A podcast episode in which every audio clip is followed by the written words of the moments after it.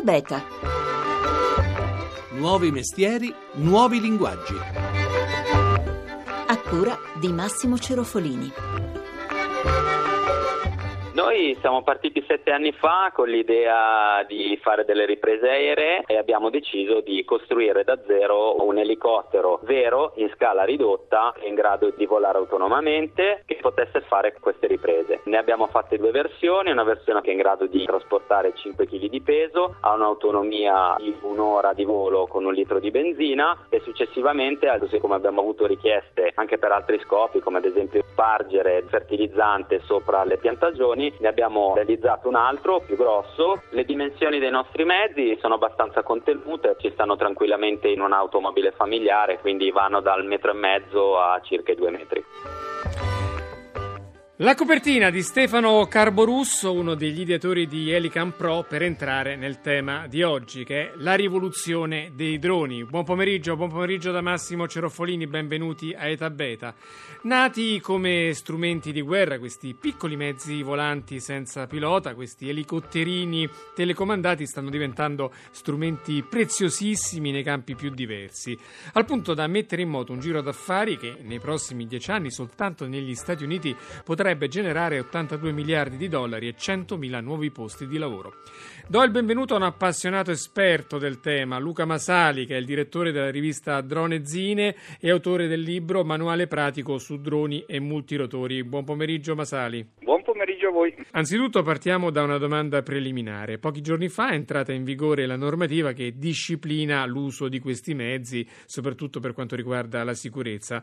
Possiamo stare tranquilli che non ce ne finisca uno in testa? Allora c'era bisogno che la nostra autorità aeronautica regolamentasse la materia perché comporta dei rischi. Uno, quello che cade sulla testa, l'altro anche la privacy perché molti di questi sono delle telecamere volanti che quindi riprendono le persone nelle loro attività. La legge eh, dice due cose fondamentali. Uno, che i droni sono aeroplani, quindi sono piccoli elicotteri e non sono grossi giocattoli. La seconda cosa è che con i droni si può anche lavorare, mentre invece prima di questo regolamento si potevano solo usare per applicazioni ludiche, quindi per aeromodellismo. Allora, vediamo un po' questi utilizzi. No? Un grande campo d'applicazione è quello delle riprese video. Molti film adesso vengono girati con questi mezzi al posto delle gru e dei carrelli. Esatto. Le Olimpiadi di Sochi, per esempio, sono stati usati moltissimo per la televisione perché col drone ci si può avvicinare molto all'atleta, molto più di quello che si può fare con un elicottero, è molto meno invasivo e soprattutto è anche molto meno costoso. Anche Quanto costa un drone? Per fare delle riprese amatoriali parte da 500 euro, per fare televisione dai 15 ai 30 mila euro, per fare cinema dai 30 mila euro in su, poi ci sono dei droni che sono semplicemente giganteschi, per esempio eh, droni militari. Tornando alle riprese, adesso gli droni vengono usati anche, che so, per i matrimoni. Sì, certamente quando si vola vicino alla gente, e nei matrimoni capita, ma come capita anche nelle riprese sportive, Lena ha richiesto un patentino, una visita medica e la certificazione del mezzo anche. Sempre nel campo delle riprese, una nuova frontiera riguarda il mestiere nostro, il giornalismo.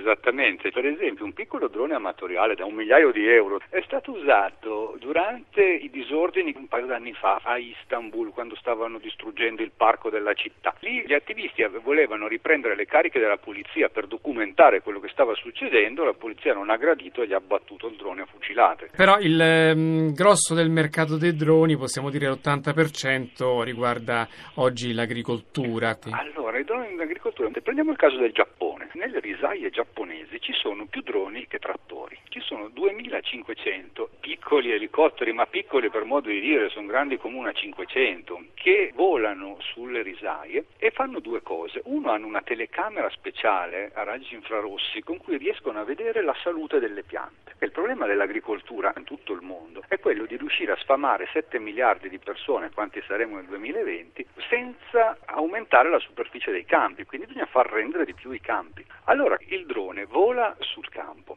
fa una mappa del campo e con dei falsi colori fa vedere al contadino le zone verdi le piante sono sane e rigogliose, le zone rosse le piante soffrono. A questo punto questa mappa viene messa direttamente nel GPS del trattore e il trattore sa che in quella zona dove è rosso dovrà mettere per esempio più fertilizzante oppure un agrofarmaco perché c'è un'infestazione di parassiti. Fermiamoci un istante eh, Luca Masali perché voglio salutare Federico Petroni, membro del collettivo di ricerca America e autore dell'ebook La guerra dei droni. Buon pomeriggio. Buon pomeriggio a voi. Allora, lei è un esperto di strategie militari e il campo dove i droni hanno un po' fatto il loro debutto. Qual è lo stato dell'arte oggi di questi strumenti di guerra? Lo stato dell'arte è che l'entusiasmo nei confronti dei droni sta aumentando moltissimo, tutti li vogliono armati. Al momento armati li hanno gli Stati Uniti, Israele e il Regno Unito. Cina e Russia ci stanno lavorando e li desiderano anche Francia e Italia. Il nostro governo ha preso la decisione di armare qualcuno dei 12 droni di grossa taglia che abbiamo nei nostri hangar,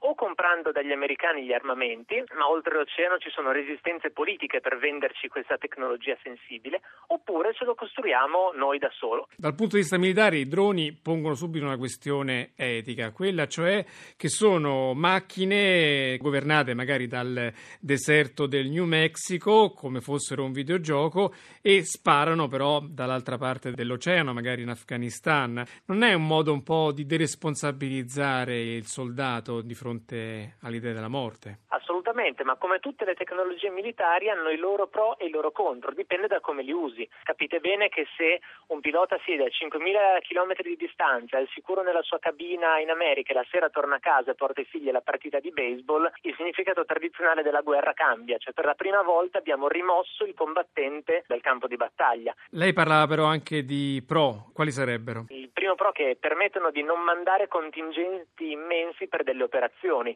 Inoltre l'obiettivo del drone permette di capire se ci sono donne, bambini, vecchi nelle vicinanze di un obiettivo che delle regole di ingaggio hanno definito come legittimo. Grazie a Federico Petroni, autore Grazie dell'ebook La guerra dei droni. Arrivederci.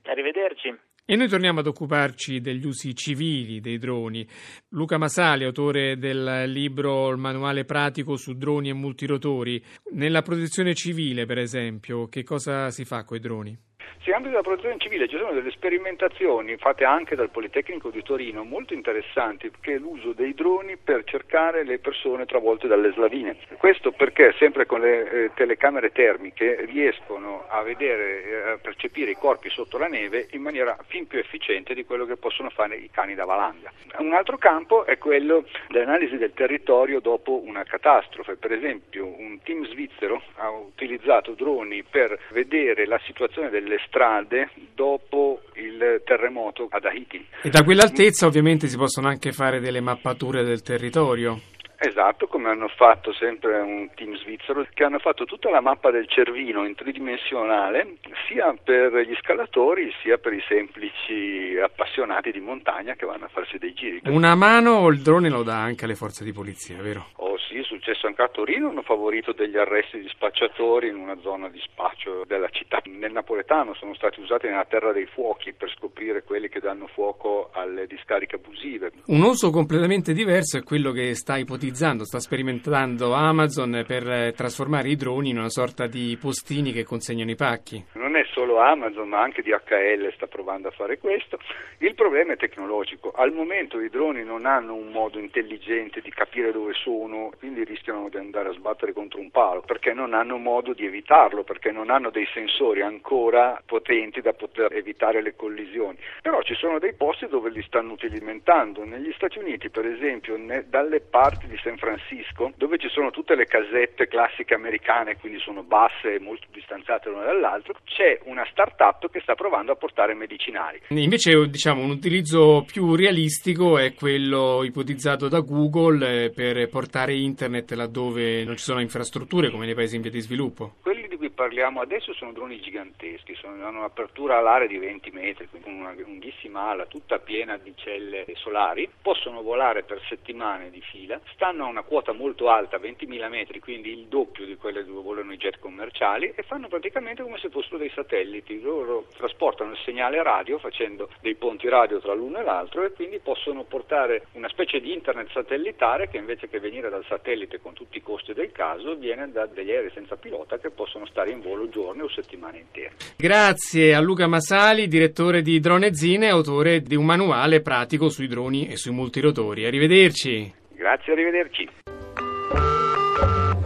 E noi abbiamo finito. Per scriverci la mail etabeta.rai.it per riascoltare le puntate e scaricare i podcast. L'indirizzo è www.etabeta.rai.it. Vi raccomando di seguirci su Twitter e soprattutto su Facebook, dove ogni giorno potrete ricevere i nostri aggiornamenti sull'Italia e sul mondo che innova. Basta cliccare sul tasto mi piace. Grazie in regia Emanuele Di Cavio, da Massimo Ceroffolini. Ci sentiamo lunedì prossimo.